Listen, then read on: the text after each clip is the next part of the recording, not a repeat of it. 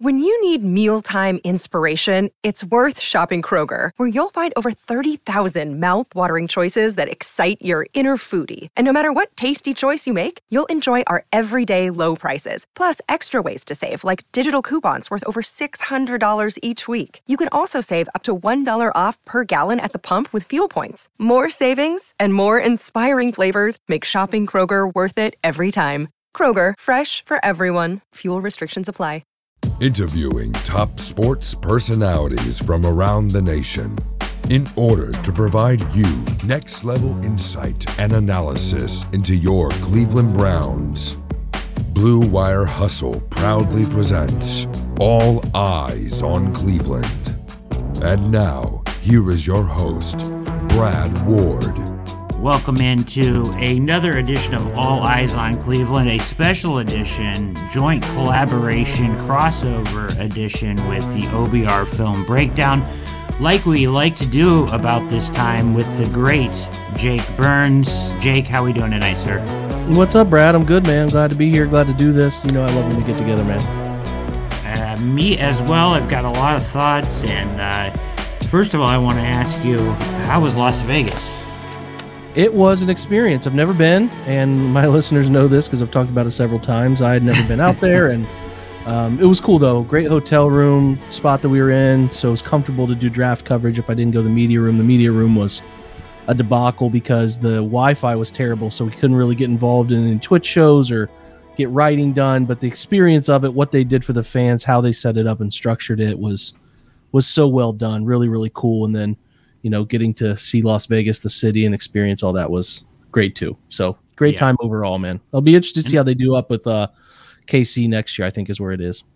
Yeah, and I saw your pictures of you in the beautiful uh, Blue Wire Studios at the Wynn, and, and mm. you got you looked great in there. That looked like a fantastic experience. Yeah, man, they do a great that that studio is. uh I've seen pictures of it. I've talked to Kevin about it several times, but getting there, seeing it, the structure they have, the the uh, room they have for editing and all the different things they offer is really really cool. So if you're ever out there and you care about sports, they do shows throughout the day, and it's you can walk by and see the studio, and if you knock on the door, they'll let you tour it and check it out. It's at the Wynn Resort, and um, it's awesome, beautiful, and, and really cool setup there. So I was happy to get in there and spend a little time and meet the people that I've talked to so many times but never actually yeah right. shook shook their hand. You know i've been with kevin since like 2018 at blue wire and i've never actually met kevin. So that was cool. Very awesome. Uh, yeah, so we're doing a crossover edition like we usually do. This is uh, Brad Ward, uh, your host of All Eyes on Cleveland, and Jake Burns with me, host of uh, the OBR Film Breakdown. Talking, and we're just kind of kind of do you know re-examining some of this draft stuff. I have some questions for Jake that I've been, you know, looking forward to asking him. I want to talk day one first here, Jake, and let's go right to um, Alex Alex Wright. Right? Mm-hmm. I say, is that the right name? Alex Wright. right. You That's got correct. it, Alex yeah. Wright. you Alex Wright is correct. Okay, Alex Wright is right. Uh, so Alex Wright is right. UAB. Um, and you know, I, so I did a live show for the second round with Jared Mueller and Josh Keatley, and we mm-hmm.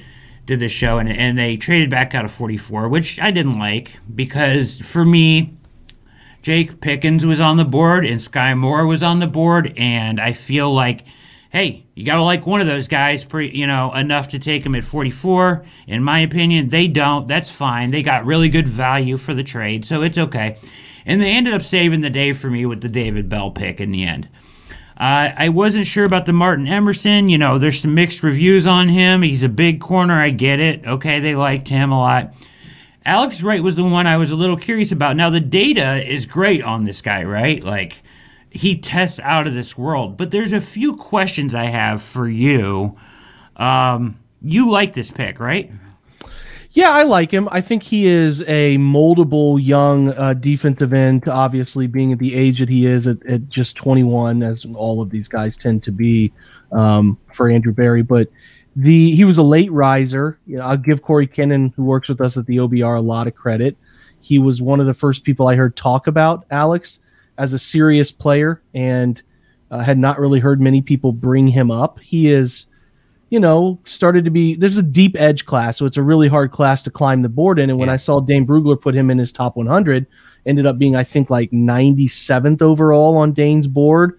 I was like, okay, this guy's a pretty serious player. Some people creeped him up into the right around the 50 60 range, and that to me made a ton of sense if you watch the tape. I mean, he's like six five and some change, 270 long leverage, uh, body type, good torso, like all of the things you want for a guy who, if he works hard, which from everything, he's a great interview, a great, great personality type. Like when you, when you, uh, get a chance to hear from him when when he has actually did an interview pre-draft with Corey as well if you can check that out he's just a really interesting guy and I think that he's kind of going to be that quiet worker type one of the first things he talked about was how interested and eager he is to learn from Myles Garrett and I hope Myles can handle some questions and I'm to have so many questions for him and that's what you want man and I think his you know his potential is there the production was already good you mix that with the potential to absorb, learn some new things about the position from one of the best guys in the league doing it right now, and uh, being around that type of work ethic that Myles has. I think it's a nice play at that spot. I really thought uh, of the guys that were there, he made a ton of sense for what they want, age, body wise, all of that, and um, I feel good about it. It's it, it could ultimately not pan out, but for you wanting a guy who can be a strong side edge type you know, I think it can make a ton of sense. So I get it. The the move down from 44 is definitely one that is questioned by a lot of people, and justifiably so. Uh, it just tells me that they didn't love the wide receivers the way we loved them. Um, Yeah. Some people loved them at that value spot. They saw David David Bell as ge- being a guy who was relatively close to them. So moving down helps you gather some ammunition, and we're going to talk about a little later. They they use some of that ammunition for a special player, a specialist, like we thought they would. Um, but with 78 being there and still needing an edge, a guy who can who can be a high upside player. He's I would definitely say Brad, he is, and I said this yesterday with John Colosimo on the pod. He is without a doubt to me the biggest boomer bust player. Like he could he could really be good. Like he could really turn into an all pro potential player here, but he could also basement of being a guy who's out of the league in five years. Like that's where it's at. It's Yeah. not it's not that he has some other career kind of related to Chad Thomas, where Chad Thomas had a lot of tools, but Chad Thomas wasn't committed to the game. There was a lot of things about Chad Thomas and his uh, successful music career that hindered his ability to do the things that mattered to eventually be good. I think you have much better odds here with Alex Wright in, in terms of physical body style and commitment to football. So that points you in a really good direction. And, um, you know, that's kind of where I'm at with it. He's the biggest boomer bust player because I think his ceiling is tremendously high. But, you know, that's why the draft is the draft and it's lotto pick type stuff here to see who, who actually reaches that ceiling, right? That's what you want to Yeah. ultimately see because a lot of these guys have ceilings that equal Pro Bowls or all pros. I mean, throughout the first three or four rounds, but it's who actually taps into that to make it to that level. So that's what will be fascinating. I do like the upside of the right pick, especially too. I will say the trade back from 44 and the selection of right tells me I hunch on this told me that, that Clowney was going to come back. Like they have a really good Okay. feeling that they're going to make that work. That they didn't need to select somebody at 44 that could be an immediate an immediate player at defensive end. That's what Yeah. moving back told me. So I could be totally wrong and Clowney signed somewhere else in a couple weeks, but I just have the hunch that this this tells me Clowney's going to they feel really good about him coming back. So let me play uh, devil's advocate because Jared was very much high on on this guy when we were on the show uh, on the night of, and there was a couple things that worry me, and maybe you can kind of straighten me out here a little bit. So I know like his pass rush win rate is like the best, right? His hurries are high. It's very Yeah. good, right? Like he che- he tests really well. How does that? How do you take into effect uh, those that data? Okay, if you're looking at like the analytics of this all, where he tests, I'm looking at PFF right now, and he tests out of this world, right, on all this stuff. Um, how do you take into account the level of competition there? It's tough. My first Well, question. Yeah, it's tough. I mean, you're you're definitely always going to have these guys, the Khalil Macks of the world, these guys Sure. who play at this level of competition. What you have to ask, though, first and foremost, is did they dominate the level of competition? You have to dominate it. He dominated it, so that's a great Okay. start. if you dominate the level of competition and you put together an athletic profile that matches what the guys from big, because we know the Browns have tended to push themselves towards Power Five players. That's not a secret. They've very Yeah. rarely gone outside Power Five for an early selection. So you better have dominated your level of competition. You better look the part. Your body better be the part. It is. Does his Yeah. physical profile match up as a tester, as an athlete with what you've seen on tape? Yes. That's why you can take the risk to me. So you're right. I think there's always going to be level of uh, level of play concerns, and you're always going to wonder, you know, uh, is is that leaving wiggle room? I get it. I, I know that draft season. You talk to most people, and they love this pick. That's true. I mean, it's hard to be, and I even tweeted this on on the day of the draft. It's like this is the time. The next month is the time where there's going to be 72 All Pros. Like that's just how it works. Everybody watches the film of their guys, and they write about how he is going to be the next thing. And I, I always do. I always try to be like the balance it out guy. I always try to do a pod before the year about, hey, here's what could look like if everything goes wrong for these Yeah. guys. This is what it looks like. And with Wright, to me, it is pretty simple, right? Like the level of play concerns are real and it impacts. He can't pick up the game speed the way he needs to pick up the game speed. He never develops a go to move. He never is able to, uh, to turn the speed to power that was working for him really well at the level he was at. He's never able to turn that in against NFL tackles. I don't think it's very hard to see how it fails for him, right? He can never quite catch on in terms of what he needs to do to be a consistent three down player. But if he does map some of those things out and continue to play both phases the way he did well in college, you can see why the Browns would say, okay, kind of happy medium here is that he is at least a starter. But you can see this picture, this outlook of how he, he becomes a really, really good player. So I think that that's pretty it's pretty fair value at 78 to see a boom or bust prospect because that's a sweet spot for where guys kind of slip under the radar, right? Either they slip Yeah. under the radar because of lack of awareness. Like PFF didn't have Alex Wright on their board until like it was Yeah. like March. It was like early March they started at him. I remember I messaged Costco and again I said I said this yesterday's pod, but I messaged John Costco who is just a he's a contact because John does so much for the Browns for them. But was like, hey man, what's up with Alex Wright? Are you guys going to put him on? He's like, oh yeah, man, his grades are great. He was the AAC Defensive Player of the Year. I'm like, yeah, we got to get this guy out of your simulator because he's going to get picked. So Yeah. you know he's So just been a late, he's a late riser so it's it's like i said potential based but there is also some proof to the film right it's not all mapping out a conjecture he's proven that he can get after the passer he's proven some things so it's all Okay. about can you let can you keep that level of play brad against nfl competition some guys can some guys can't so we'll see what it pans out from but i, I do i do like the risk reward of the pick there All right, last question on him. And I will never pretend to be anywhere near the kind of film critic that you are, but I watched a little bit. And here's the things that that just kind of quick questions for you, and maybe you can mm-hmm. explain this stuff away to me real quick. My concerns. I didn't see a lot of double teams. And usually you see at this level a lot of double teams. Maybe maybe I, I was off on that, but I didn't see him double teamed as much as maybe you would see like uh, when you look at like uh, the DeAngelo Malones and guys like that of the draft who were playing at maybe a lower level and they're they're getting a lot of attention all the time. I didn't see a ton of double teams. I love his size.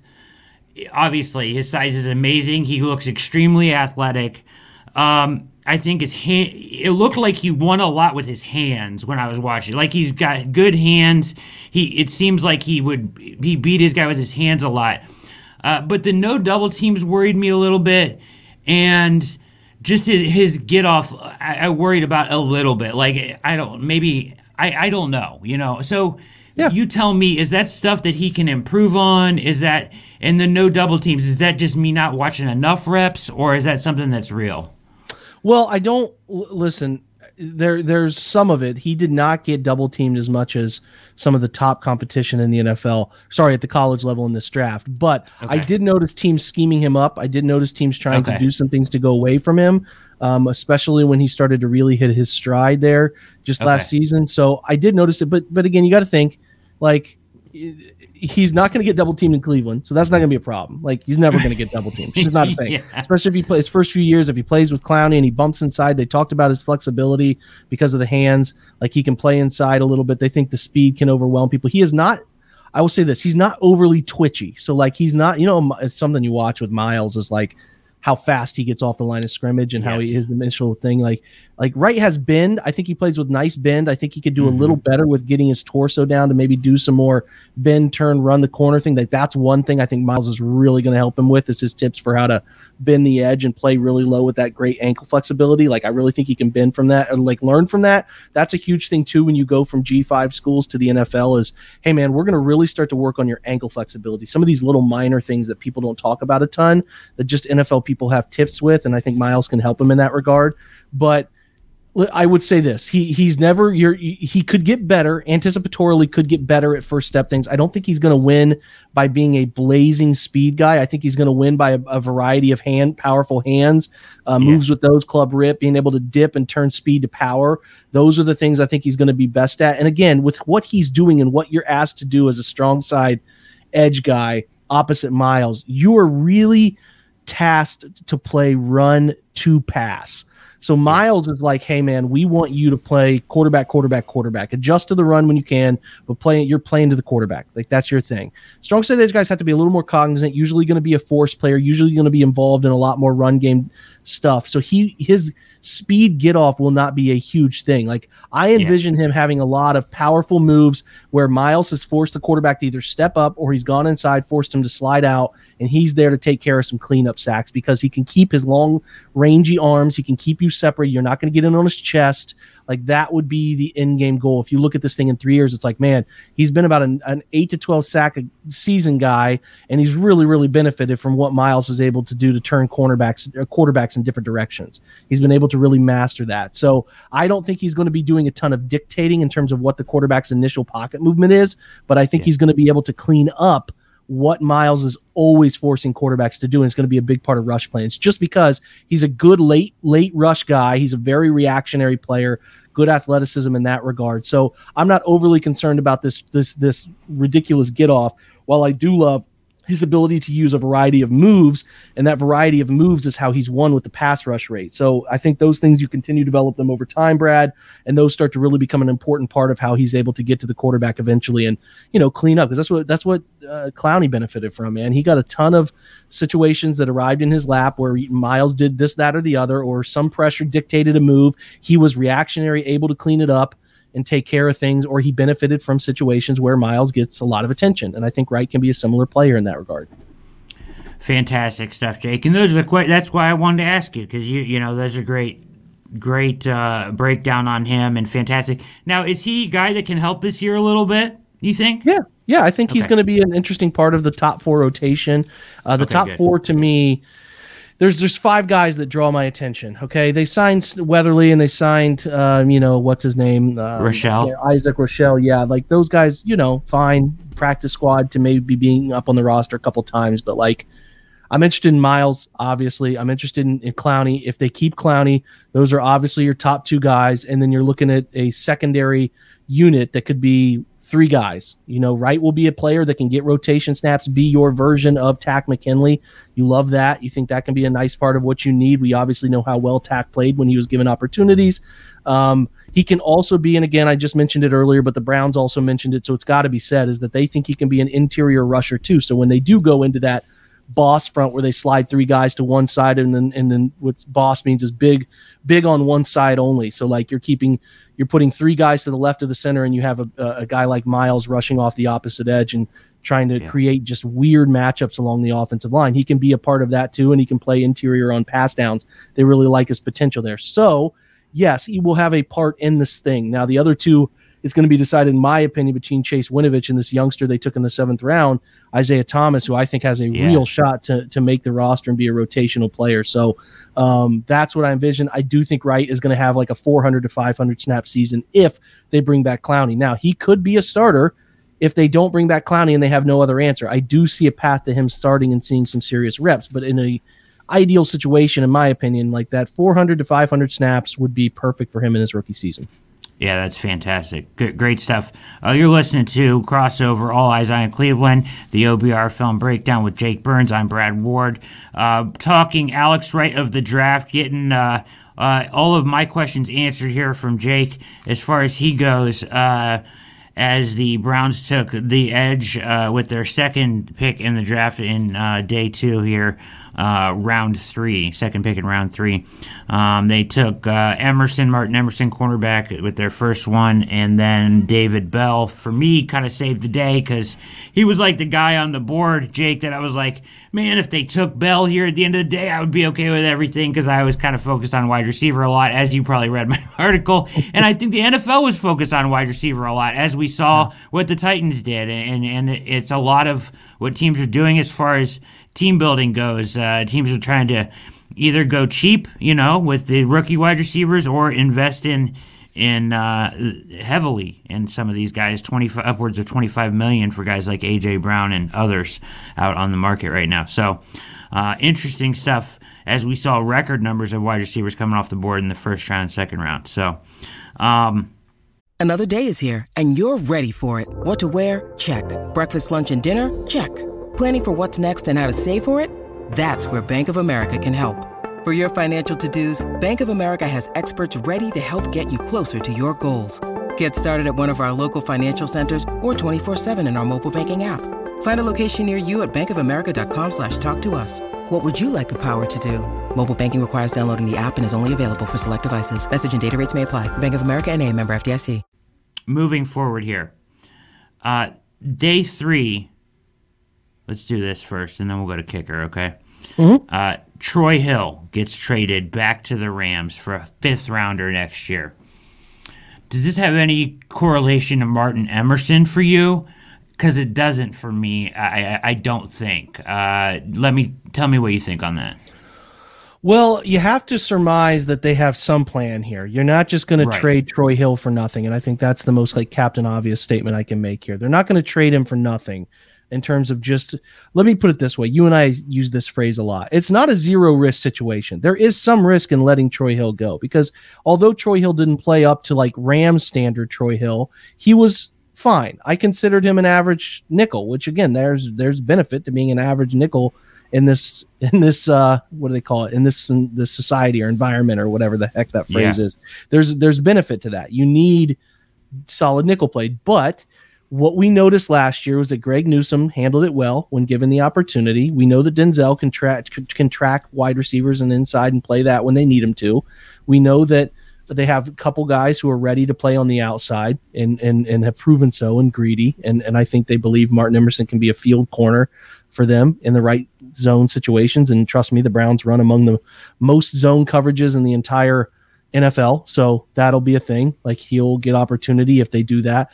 But I mean, could they make him a big, you know, a big nickel? I, I don't know. I mean, they could, mm-hmm. but I don't really know for sure. So we'll see what happens with that. But like, I, I think that what they will probably do is flex the safeties into the slot, be able to use those guys if they go dime in certain scenarios and they want to dime back a Ronnie Harrison into the middle and put JOK over the uh, over the slot too and use him a little bit there. They could. I mean, there are options. I don't. I don't love Greg Newsome as a slot guy because I just think that his value is best as an outside corner, and that's yeah. where like I'm imagine so he wants to be because yeah. those guys get paid well. You know, outside corners get paid well. That's the you don't you don't pay nickel corners big money. It's just not a thing yet. Maybe someday, but for now they don't. So, um, it is it is interesting to say the least. This decision, we'll see what they do. Could they have some more tricks up their sleeve? Perhaps.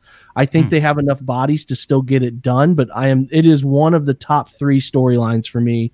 Once we get to actual football, is like who are they going to play in the slot? Because yeah, you know, I would imagine just like any smart guy, Greg newsome is very selfless and he's a really really team focused player. But you do have to look at your value in the NFL and getting your second contract is an important part of any draft pick and as a slot you're not going to get paid big money. You just you just don't. So we'll see what they do.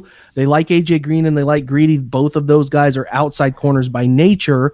And and i don't love the idea of greg being a guy who steps into the slot a ton and is forced to play run fits. They do a bunch of what's called fallback fits in their run game where they'll they'll move people into certain areas. And oftentimes yeah. it means that you'll need a c gap nickel player or a force defending nickel player who will be downhill quickly into run fits. You'd see that I highlighted it a lot last year when Troy Hill was uh, coming downhill into run fits. So I don't know, man. We'll, we'll see what shakes out. They might have another trick up their sleeve. They might like one of these youngsters that they got as a UDFA for that role. We'll never know until we get them out there on the field and we see what they're doing. But to me, it's at the at the very minimum extremely interesting why they did this.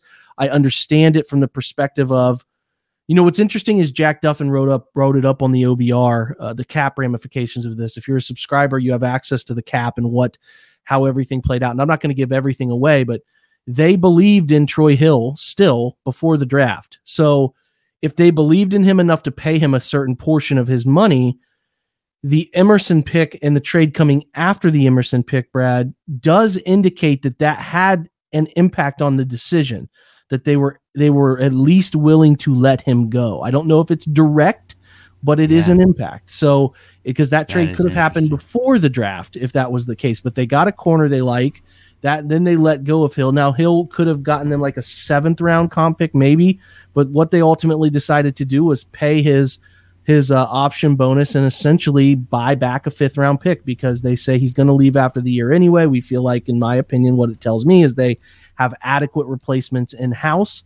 And they said we'd rather get a pick back that matters because we're not going to get a comp pick that matters for him. So that's the thought process here is they think that they have better players for the role they can move on from him and get back a fifth round pick as well. So it's interesting.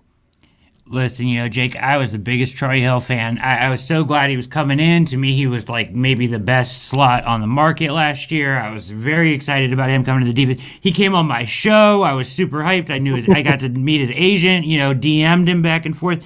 So I was huge Troy Hill fan. But I look at this, and my first thing is like, okay, let's look at his grades and everything, right? So overall, he was not as nearly as good as he was with the Rams. He was a 60 overall PFF grade, 53.5 in coverage. He played the run really well and he passed rush really well. I think we had a game where he had a couple sacks in one game, I think even. Yeah. But um, to, to go back to your point, right, where they had him playing the downhill and the run quickly in some of those defensive uh, alignments, but uh, he only played in 12 games. Yeah, he was dinged up, right? Um, and on the wrong side of 30, too. You got to keep that. Yeah, mind. yeah, and he's 30 uh, plus, um, and I like AJ Green a ton. I like him a ton. I thought he was mm-hmm. great last year at times, and I think the Browns do too. So I, I know he can't play on the inside necessarily. Maybe though, hate, Brad. Maybe, maybe, maybe they see a role for him. You know, I don't know. Find a way to get him on the field.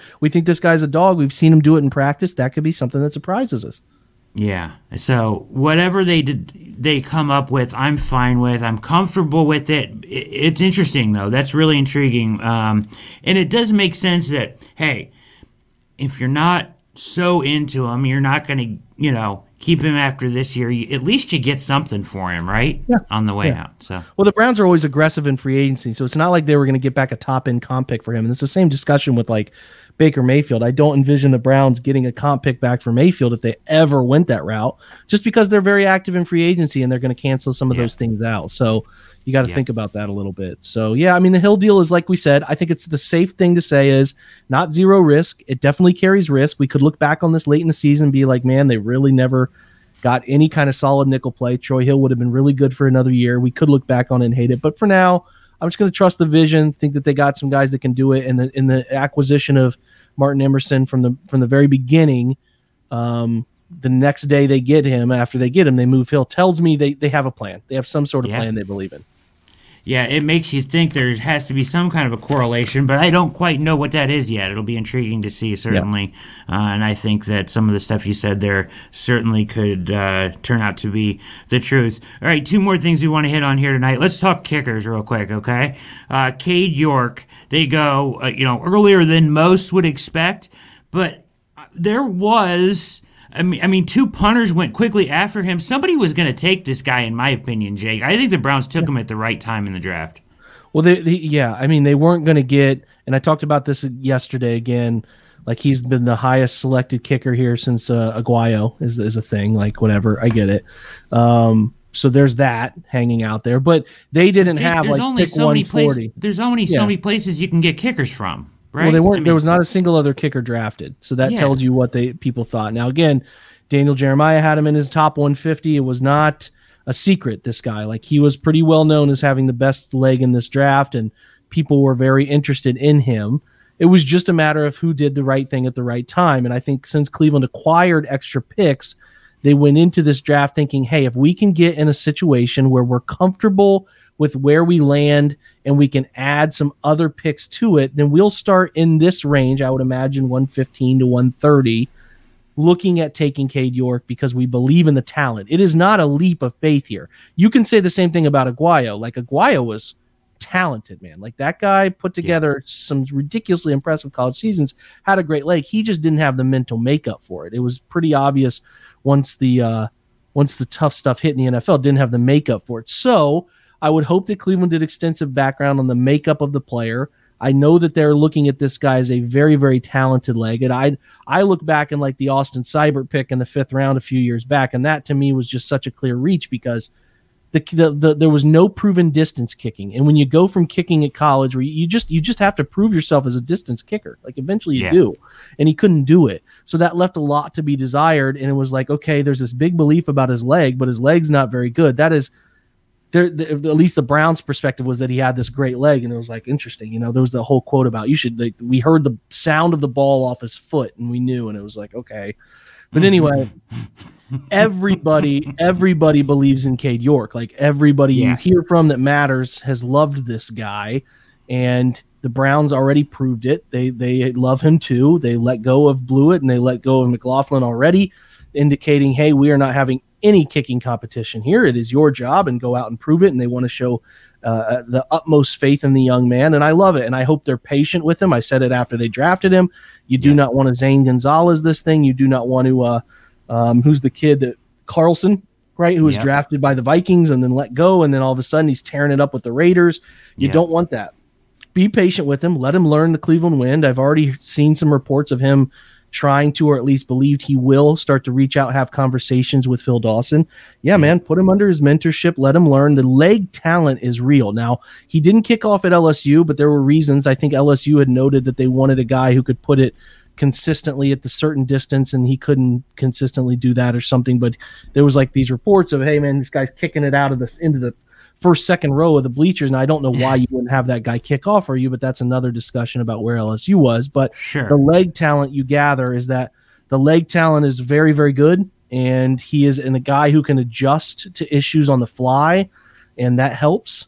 So I listen, it might not work out. I don't know, man, but you can continue to cross your fingers that you're going to run into a guy who has been shuffled around like Boswell off the UDFA market and you land him, or you can cross your fingers that you land Justin Tucker type off the UDA heap, and that's all fine and well. But eventually, you got to take some serious swings at, at, at, the Evan McPherson situation, like going out, getting Absolutely. a guy that you know is talented. And listen, I've seen plenty of fourth round flop picks come and go, man, and I, I'm okay with taking a stab at kicker every now and again if you add picks via trade and that's what they did here and that's why I can be okay with it because he was not making it to their next pick which was like 160 so I was ultimately fine with the decision when they made it because it is a thing they need to fix. So again I'm yeah. good with it. Cost them multiple games last year um, and uh, needed to be addressed somehow and, and there's only so many places you can get a kicker and, and this seems like the right move to me when they brought back um, uh, what's his face that they cut today. Um, mm-hmm. You know, I, I, was like, okay, this isn't the answer, right? Uh, go get this kid. I think I mocked Cade York in every single one of my my uh, my my, my uh, mock simulators that I was doing, trying to do like every day, two weeks leading up to him. Not that I got any other uh, the picks right, but I got Cade York right. That's for sure. Um, but yeah, so I like it, and I and they went out of their way to mention his mental makeup, as you know, in the post in the uh, post uh, pick interview. So they clearly evaluated that as well, and to me, that's probably the most important part, right?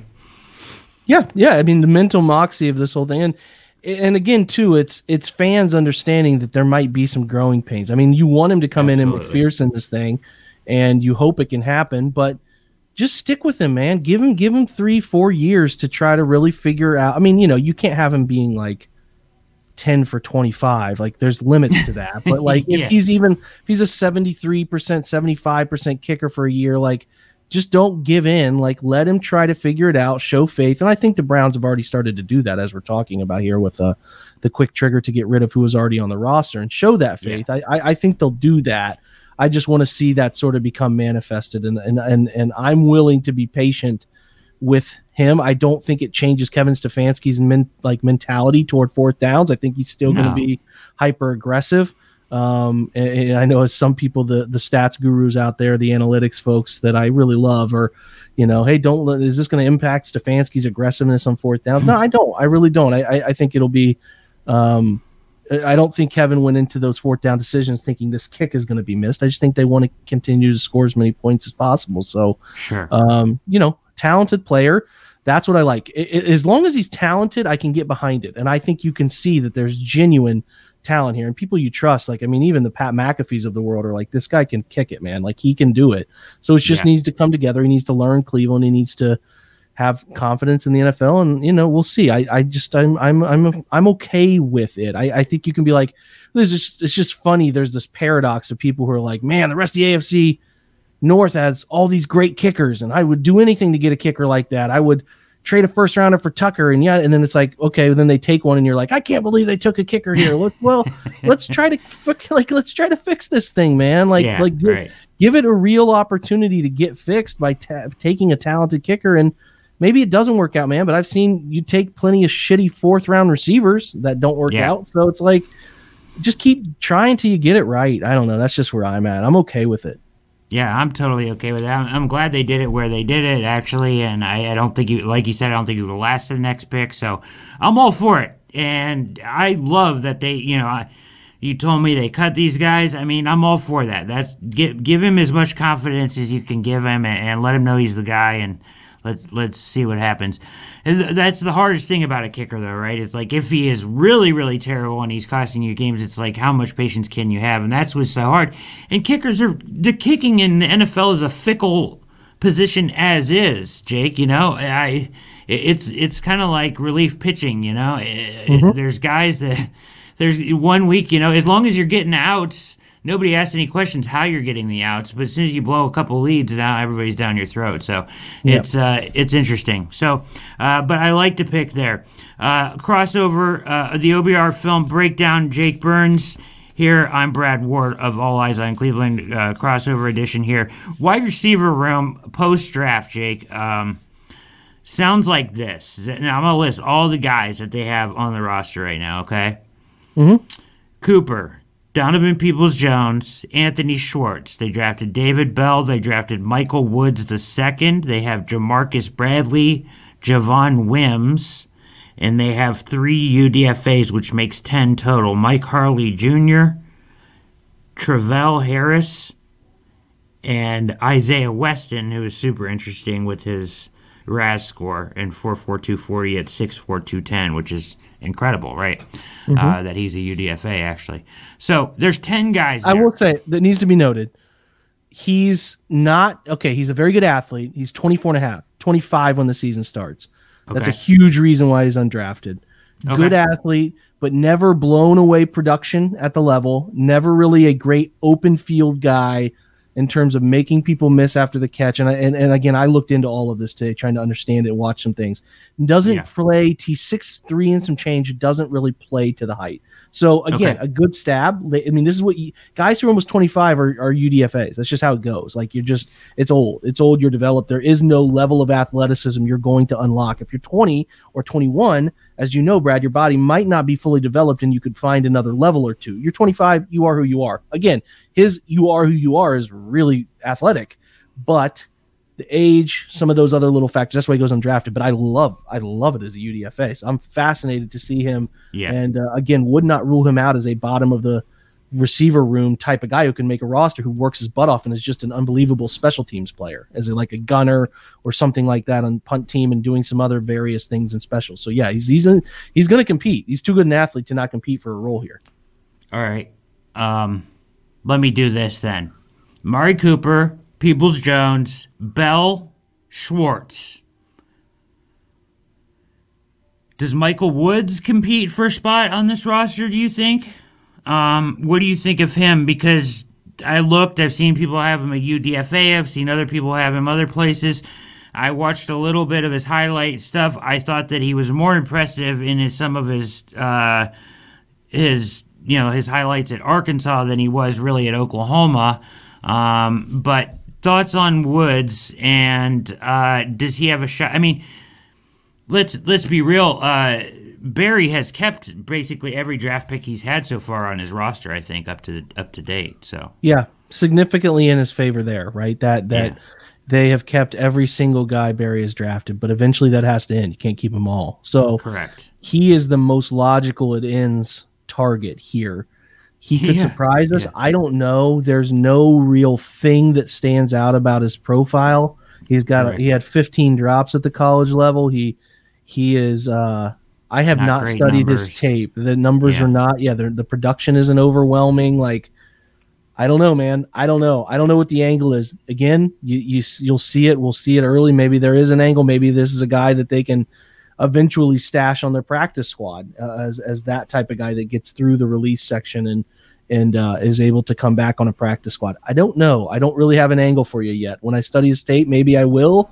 But for now, he stands out as the single most logical Andrew Berry cut this draft pick from his yeah. roster. Um, it, ends that run. it ends the run. But you know, give the kid a chance. He'll get every opportunity. And you know, I was just talking about a guy like Weston. You know, if it's close, you would, as we sit here, based on any evidence we have, we would lean toward, hey, he's going to keep the guys that he drafted. But we'll see what shakes out. So then, with him taking into account everything you just said there, and the four guys I named Cooper, Peoples Jones, I'm not missing anybody, Am I Schwartz, and Bell, that seems incomplete, correct? Could be, could be. I mean, I think you have you have Cooper. I mean, it's tough. It is tough. Yeah. You have you have Cooper who has experience in the slot if they want to move him there now and again. Um, you would hope that Anthony Schwartz takes some steps to become a better player, and I think that there were signs at the end of the year to me that that could happen. Um, Donovan's your X. Logically, your natural Z is is uh, David Bell, but David mm-hmm. could be an outside guy and let Cooper go inside every now and again. There was some talk about after the draft, the Browns scouts mentioned some things about a power slot, a bigger slot player who can play inside up the seams and do some of those things. So, okay. Yeah, I mean, it, it could be the angle, but as it sits here, there is still a hunch that they could go get another receiver, a cheap guy. I don't know who that is. Doesn't appear to be Jarvis, but could be somebody like the Will Fullers of the world if they want to take yeah. that stab. We'll see what happens. They they're just now getting a look at a lot of their talent. I mean, in terms of getting in front of them on the football field, we they know who Schwartz and DPJ are, but you know mm-hmm. they're together right now out on the field. They'll get the rookies all together, and all of that will come into a clearer light here soon enough. We'll know what they really think of what they have. I, it to me it just feels a little incomplete. Like I, I get where you're coming from. You can fill those roles with the guys that are there. I think, um, and maybe they're just going to say, hey, you know, Watson is going to make these guys that much better, um, and depend on that aspect of it. But to me, the room feels incomplete at this point. I guess, Jake. Yeah, I, I don't disagree. That's why I'm saying I think I think they could definitely go out and get somebody still. Yeah. I mean, it's it's it's on the table. If they run it into the year and they and they run it as is, I don't think it's like I don't think it's terrible, but it's not. It's it's still. We talked about this by the end of the year. It was one of the top, sorry, bottom five wide receiver groups, and I think they've improved it some, but okay, not hugely. I mean, I think not you exponentially. could, you, yeah, like I think you could at this point definitely still point to them being a bottom fifteen wide receiver group. Like that's pretty clear to me. But as you just mentioned, if they're in the right spots at the right time with a quarterback that can get them the ball efficiently, you might just see some better production, even though it could be better. So we'll see what they ultimately do. Some fun pieces here. I consider there to be three guys that I like a lot. I like Amari, I like Donovan, and I like David. Uh, we'll see what Schwartz ultimately becomes here. He's going to have a chance. After that, it's a little shot in the dark here. See what happens. So yeah. I can definitely see where you're coming from, and I, I think that there's discussions happening about needing to maybe add one more guy. But I, I, also understand if they just roll with this group and try to say, "Hey, quarterback, you're making 45 million a year. Elevate these guys. We think there's talent here. Make them better and see what we can do." So yeah, it's uh, sure. uh, not a lock, but definitely a situation where I could see them getting another guy. Yeah, totally agree, agree about the three guys you like there. I think that's that's clear, and, and, and some question marks around Schwartz, but some potential there as well, right? Uh, so. well, and I got to mention too, the fifth guy they're going to keep is Jakeem Grant. I mean, they're they're locked yes, into him as the yes. punt returner, kick returner, and he has experience. He's been on the field as a wide receiver before, never produced a ton, but enough that if they need him, he can do things for them. He can be a slot, he can be a jet motion guy, he can do all those fun gadgets, system things. So that's really five guys you're locking in right now, and then you're saying, okay, okay we want to keep six they keep a six, then it comes down to like, can Woods do it? Can Weston do it? You know, or somebody unexpected just come on the scene yeah. That's what we'll see. So, yeah, really that's the look right now. They could still add another one, but you add one more, then it gets, uh, you know, gets a little tight. The elbow room gets tight, and it's, it's a real serious competition. So we'll see. Yeah, that's interesting. Uh, I didn't think about Grant, and that does make sense. Um, very good. Good stuff, Jake. Uh, let's finish up here with this topic, which is an interesting one and a touchy one. And I mentioned it to you off the air that I tweeted this question out, and I I uh, kind of wish I wouldn't have because my mentions are filled with people yelling at each other uh, now and uh, not directed at me at all, but just crazy conversation. Let's talk a little bit here. Uh, Major League Baseball, uh, Jake, has come down with a two year suspension on Trevor Bauer for sexual assault slash uh, domestic violence uh, three women, no indictments. Uh, this isn't an apples to apples comparison to Watson by any stretch of the imagination, but th- they're both not indicted, and the MLB comes down with a two year suspension, um, which we talked about a little bit. Uh, I think Aroldis Chapman got 30 games. You mentioned Marcel Ozuna, right? Mm hmm. 20 mm-hmm. games something like that. He was out for the year because of the, he had a whole domestic yeah. violence. It wasn't sexually related, but it was domestic violence, and he had entered diversion, and um, through that diversion is obviously an admission of guilt and needing to rehabilitate. So um, that's interesting to me. He missed the year, but then he got a retroactive twenty games or something like that. So that limited, you know, that that kind of puts it into light. But it does. Listen, I'll say it this way because I, you know, we're going to obviously say, does this impact? Yes, Watson, right? It is a changing society. It is a, and again, for good or bad, I don't really care what your viewpoint is. I, I think society is just more hyper aware than it's ever been of things that are wrong, incorrect, and holding people accountable for them, good or bad. Again, your perspective is fine, whatever. But I will say this I don't know if it has a direct correlation to Watson. It, it would be conjecture to say that with like certainty, but mm-hmm. it doesn't help let me put it that way. It, it doesn't help the situation with Watson that, that that people would look at and say, "Hey, man, look at what Trevor Bauer received for only three women, and look what you know. You look what happened here with with uh with Watson. So I again, it, Trevor Bauer's situation, we don't know the gory details. There could be way more than we understand, and you know what? From everything you gather about the details of, of Bauer, we do know is that there was some physical stuff with the sexual stuff and some forcing stuff. And um, while that didn't go and get tried, it does it does bring a bunch of things to play there, right? Where Watson was more, it seems, more uncomfortable situations and and and that sure. kind of stuff. I'm not I'm not here to play like the lawyer of everything that's gone on here, but I, I mean I'm just gathering that. I don't think my my point is it's not one to one. It's not one to one. So I don't know. I, I don't know. What you do get a little bit afraid of is it seems that baseball has made an example of Trevor Bauer. He could appeal the suspension and and, and they put it in front of an independent arbitrator. He could ultimately get out of this thing with far fewer games, could be significantly less, could could be all thrown out for all I know. I don't know. Yeah. They're gonna put it in front of an arbitrator. But if it came out that Watson was suspended for a year or two years, I just would not be stunned. Let me put it that way.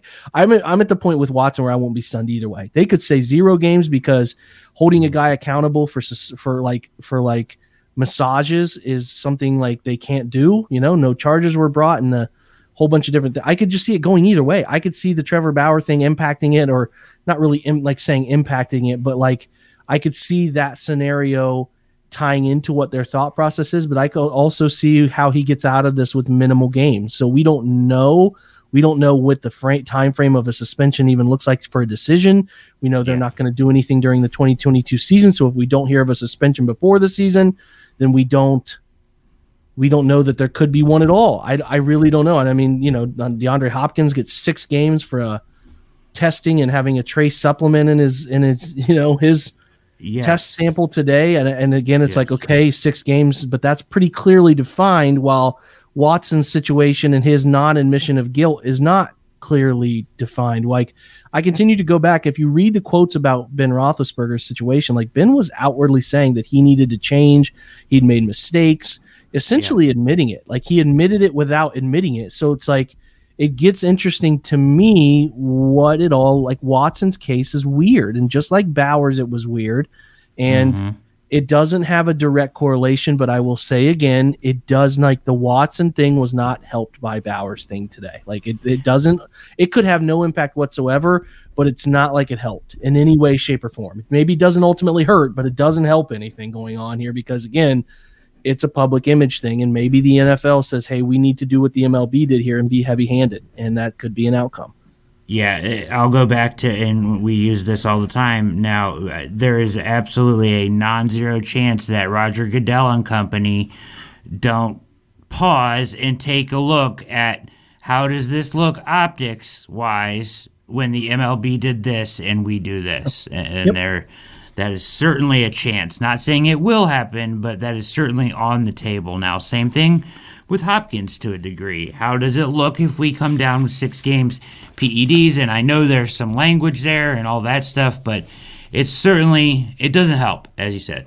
Uh, Yeah, And, I still think you should be operating from the idea of a suspension is coming. Clearly, Mm-hmm. uh, I would operate from half the season and work my way back. Um, that, that that's still kind of where I would be sitting. If he misses half the year, that to me is the number. If he misses more than that, it'll be like did not think that he would miss more than half a year. But I could also see where it could be less than that because again, the situation is really, really unique. And everybody, the, the words being chosen, everything that they are doing here is He interesting. he has admitted It's no guilt. He He, has has not been admitted he's not he's not even said I need to change how I handle massages or anything. There's been Yes.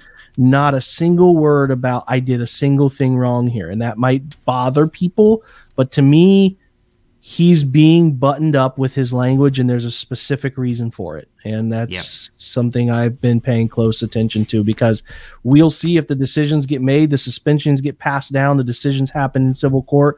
He has promised that he will be more forthcoming after these decisions are made about what happened, why it happened. We'll see when that day comes, but for now, the like the the way he's presenting it and his agents and his his legal team, it is pretty obvious to me he is doing all he can to get through it. And again, maybe he's 100% guilty. I don't know. Maybe he is.